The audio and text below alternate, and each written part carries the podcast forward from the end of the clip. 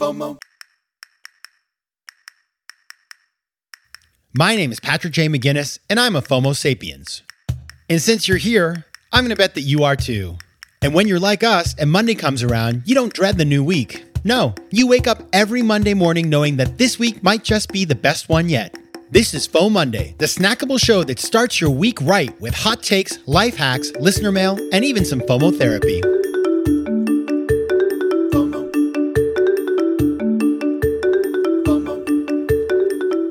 Welcome to FOMO Mondays, the snackable companion to FOMO Sapiens, which of course will be back with a full episode on Thursday.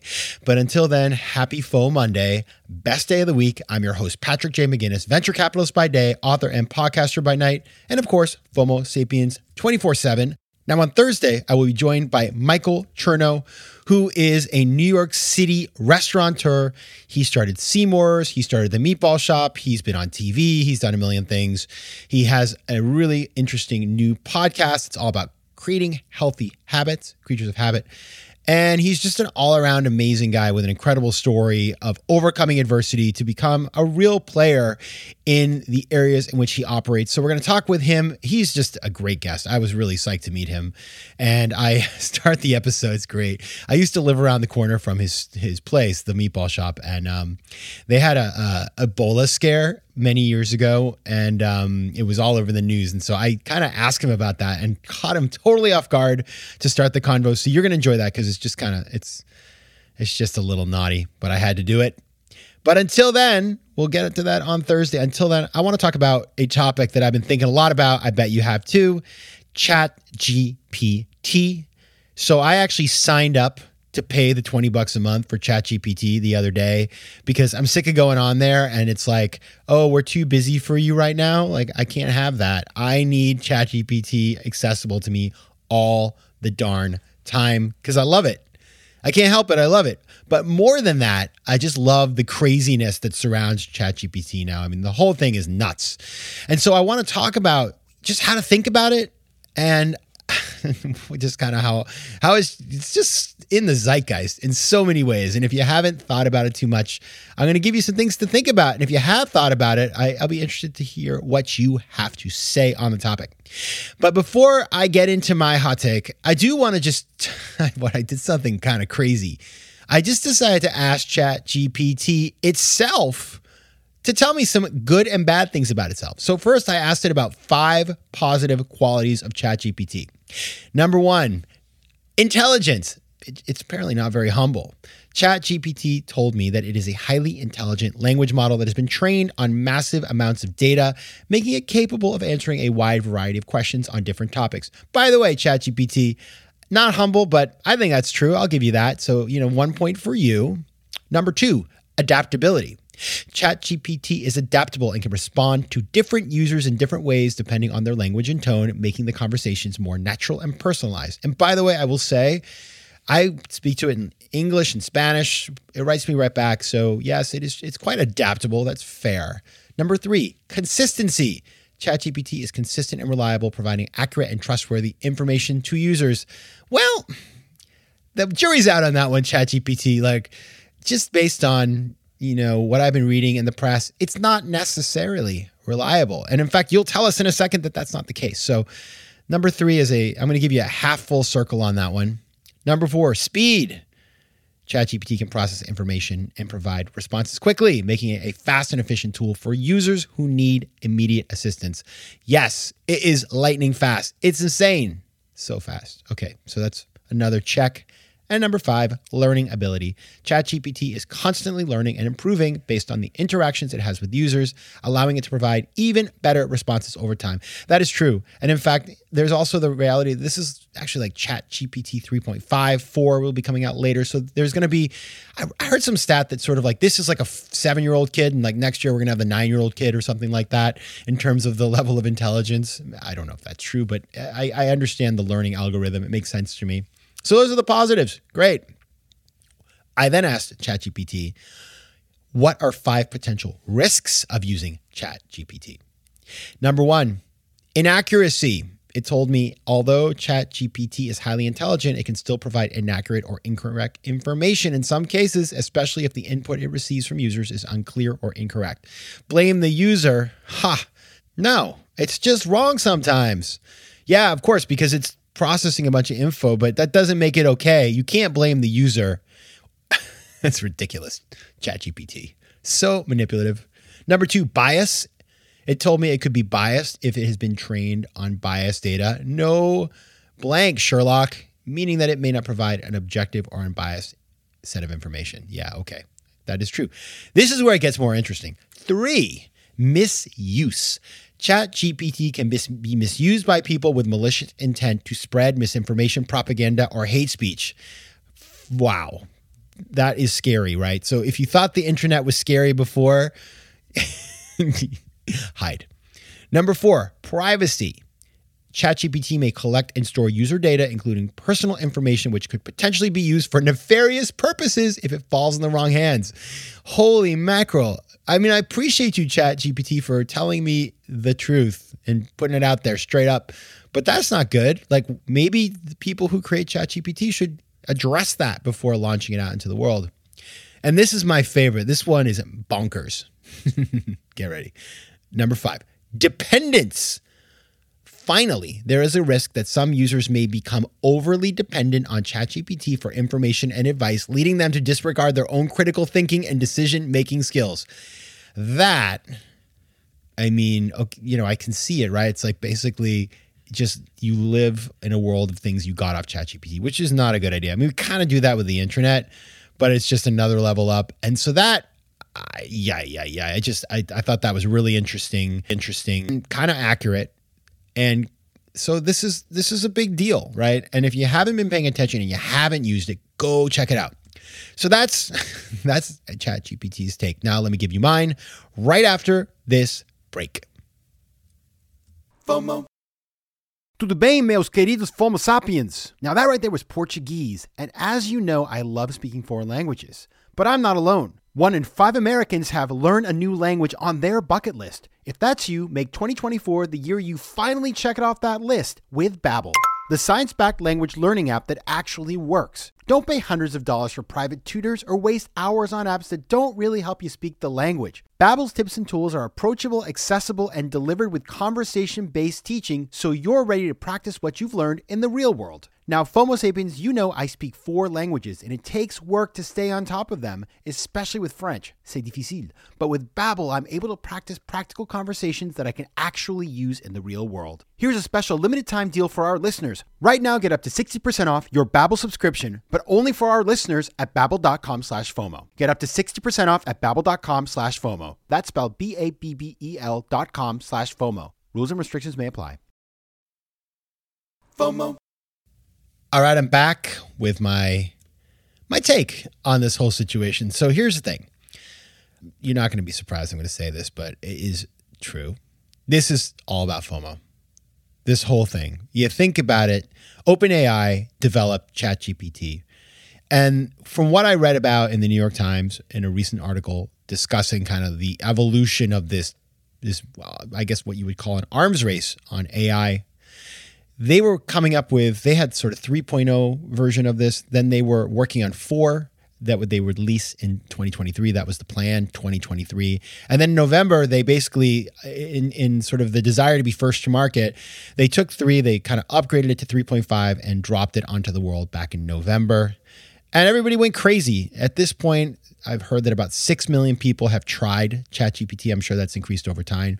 And if you think about that's a very fast curve adoption. If you think about other technologies like to get to 6 million users that quickly is is quite impressive, right? So they have had a lot of traction and they were getting a lot of, of the zeitgeist. Everyone's talking about like using ChatGPT. It's just been a conversation. And then guess what happens? Of course, they announced that they are going to partner with Bing, which is owned by Microsoft. And of course, Microsoft has invested in ChatGPT OpenAI. And they said that they're going to drop this sort of integrated version of Bing that has the capabilities of ChatGPT. And they in Feb 2023. Just recently, they do this sort of like reveal to the press out in Seattle. and the press loves it. And they write these articles about how Bing is the greatest thing ever and Google stinks now and how it's going to change the world. And it just was like kind of amazing. And so what happens? Well, Google, they freak out. They do their own version of this kind of thing. They have this new integrated search engine they're going to call Bard, which has this kind of chat GPT element. That thing's called Claude, believe it or not. I love these names. And then it does not go well. It goes very badly because there's some factual information that is incorrect in the press event. And as a result, everybody's like, well, Claude is terrible, Bard is terrible. Google's stock falls 7%. That's like billions and billions and billions and billions and billions of dollars. Like Google invested 300 million into Claude, Bard, whatever, the company that makes it, and their stock falls 7%. So it was nuts. And in fact, I just I was consuming this press. I can't help it. There's a podcast I love called Hard Fork, and they were out at the the Microsoft event with Bing, and they they were like, "This is the greatest thing ever." One week later, funny enough, Kevin Roose of the New York Times writes about the fact he's been using Bing and gets all freaked out by it because basically the new Bing search engine like tells him that it, it's in love with him and that he should leave his wife and that he's in a loveless marriage and gets really meta and crazy. And so I'm sure you've read this. If you have not, go check it out because it's it's insane how one minute everybody loves the Bing Chat ChatGPT and the next week they're like afraid of it and oh my god and it's manipulative and what happens if we have this and it's not ready for prime time and all this sort of stuff. And so it's just been this back and forth of emotion. It's been crazy. It's been highly entertaining.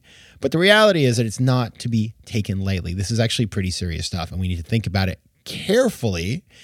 And so that's what I want to talk about. Uh, my my my my take, as it were, on how to think about this now that we've seen the press go crazy. And I just think that I, I love Hard Fork, so I'm going to forgive you guys.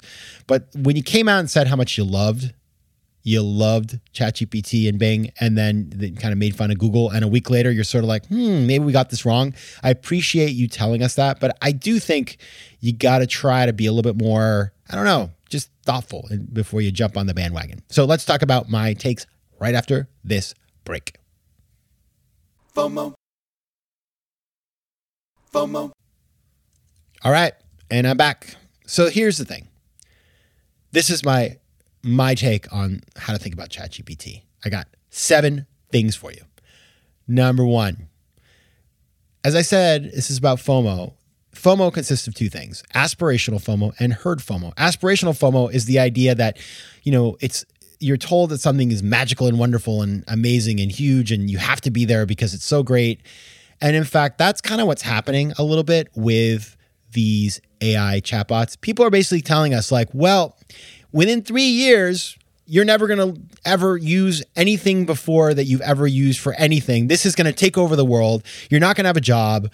You're just going to spend your day having an AI chatbot do all your work for you. It's going to change every aspect of human life. You're not going to take a bath anymore. You're not taking a shower. Your chat GPT is going to do it for you. I mean, it's that kind of silliness. Yes, it is real technology. Yes, it will change the world. And I've been using it, by the way and I like it. And I do see how it could have profound effects. But let's just calm down for a second because we don't know. And the notion that just like the world is going to have a before and after ChatGPT, let's just take a deep breath. We just don't know. And so I think that the the aspirational FOMO stuff there that's happening, that people are just talking it up. I mean, come on, pull yourselves together. Okay. Yes, it's important. Yes, we should pay attention, but let's just try to have a little bit of sense about what this will look like and try to be much more circumspect rather than jumping on the bandwagon. Okay. I mean, yes, 6 million people have used it very quickly, but we just don't know yet. It could be banned for goodness sakes with all this danger. If you can go on there and, you know, type in, I want to do something really terrible and it tells you how, like they're going to throw ChatGPT in jail. So there. So I think that's the number one. We got to just keep things in perspective. Yes, the internet changed the world in a lot of ways, but it's like you still go to bed at night and get up in the morning and brush your teeth, right? So again, keep it in perspective. Number two, all that said, it's a very cool Very cool tool. So, I, what do I use it for? Well, I use it for, don't tell anybody, uh, I use it for writing actually. So, I, I really love it as an editor. You can write something and then tell ChatGPT, like, make this funny, make this shorter, make this better, clean this up. And it does a pretty darn good job. It's good for research as well. Uh, tell me about the history of this thing in one paragraph. And it does a pretty good job. Now, is it factual? Well, that's an open question, but the things that I've gotten have been pretty good. And I've been using it for things that weren't sort of mission critical. I didn't ask it to tell me, you know, a history of injustices of the world. Obviously, that would be, you know, a little bit more a little bit more serious. I do it. I did something about like tell me about exercise fads in the '80s, and it did a beautiful job. Uh, so I like that. Now, what's it bad at?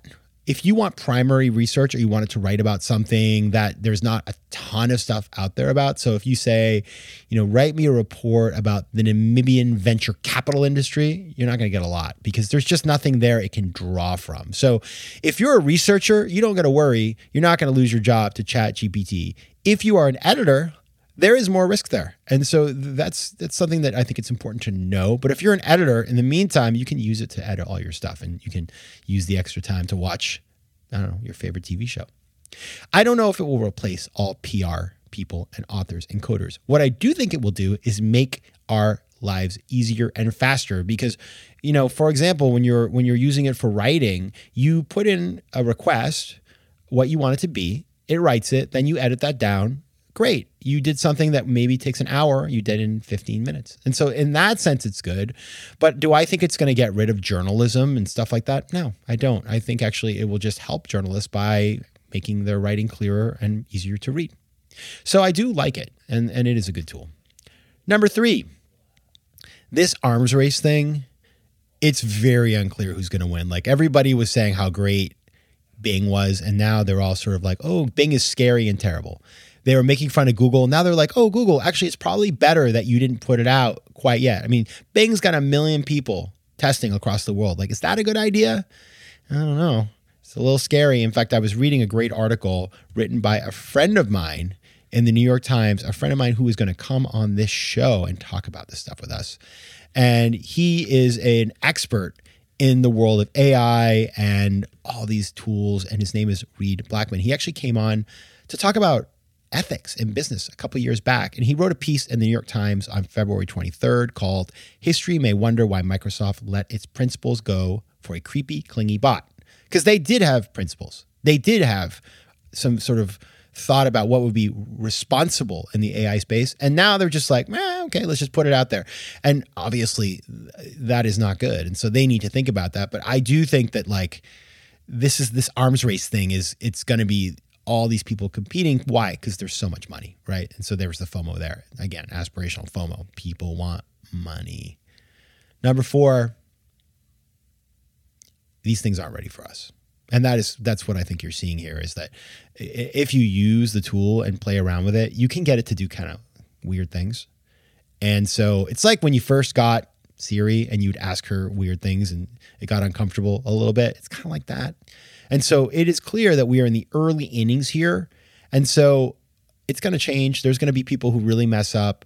There's going to be people who do very bad things, as ChatGPT said itself. And so just know that. I think I think um, we've got to be hyper aware of the fact that this is this is being used by people who, you know, in the beginning there were going to be very few guardrails, right? And so it's just there's there's a lot of risk around that as a uh, as a result of that. Number five, Google has FOMO right now.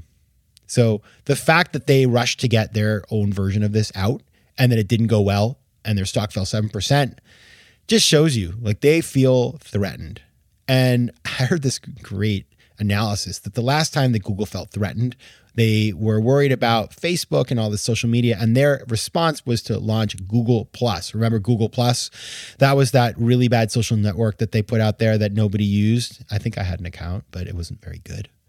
And so I think it's going to be interesting to see how other big players react. You're going to see dumb stuff. You're going to see like, I mean, I'm not going to, I don't want to pick on Heinz ketchup because you know, don't sue me, Heinz. But Heinz ketchup ChatGPT collab. Like nobody needed that. It's going to be silly things. Everybody's going to be claiming they can do this. Maybe not Heinz, but a lot of companies in the tech world. And it's going to be the buzzword, and the VCs are all going to be running after it. And it's going to be crazy, and valuations are going to be nuts. And then it's going to be the flavor of the month for a while. And then it will inevitably correct and blow up. And it's just, this happens over and over again. But, but you're going to see a lot of that stuff.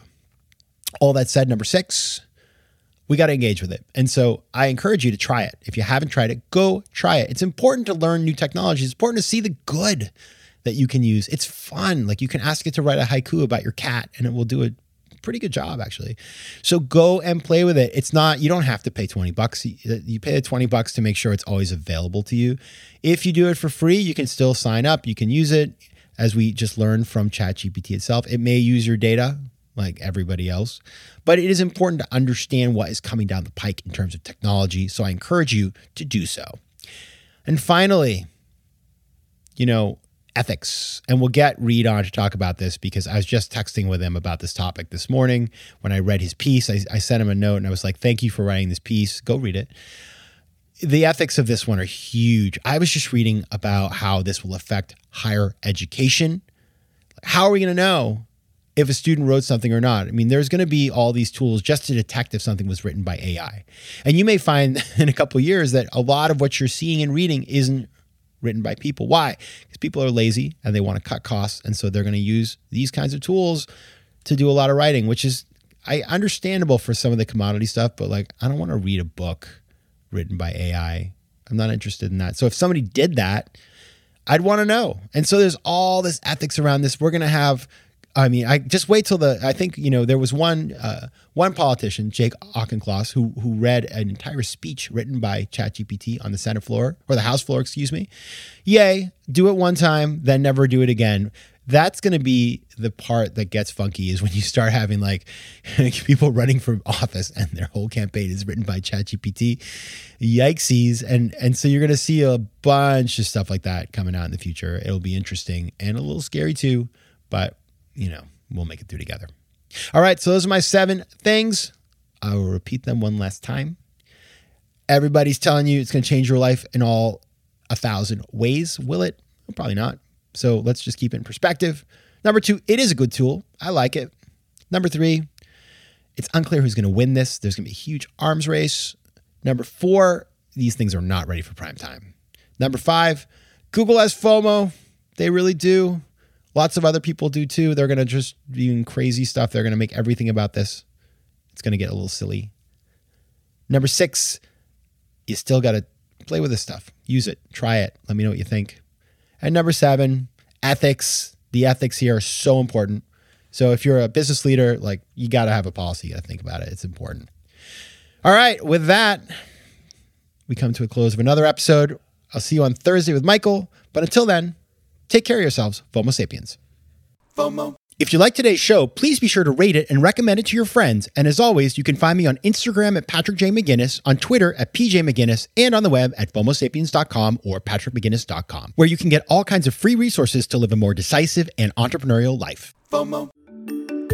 Want more FOMO Sapiens and FOMO Monday? Head over to FOMOSapiens.com where you can listen to past episodes, learn more about the show, and find out how to advertise. You can also connect with me on Instagram at Patrick J. McGinnis and on Twitter at PJ McGinnis.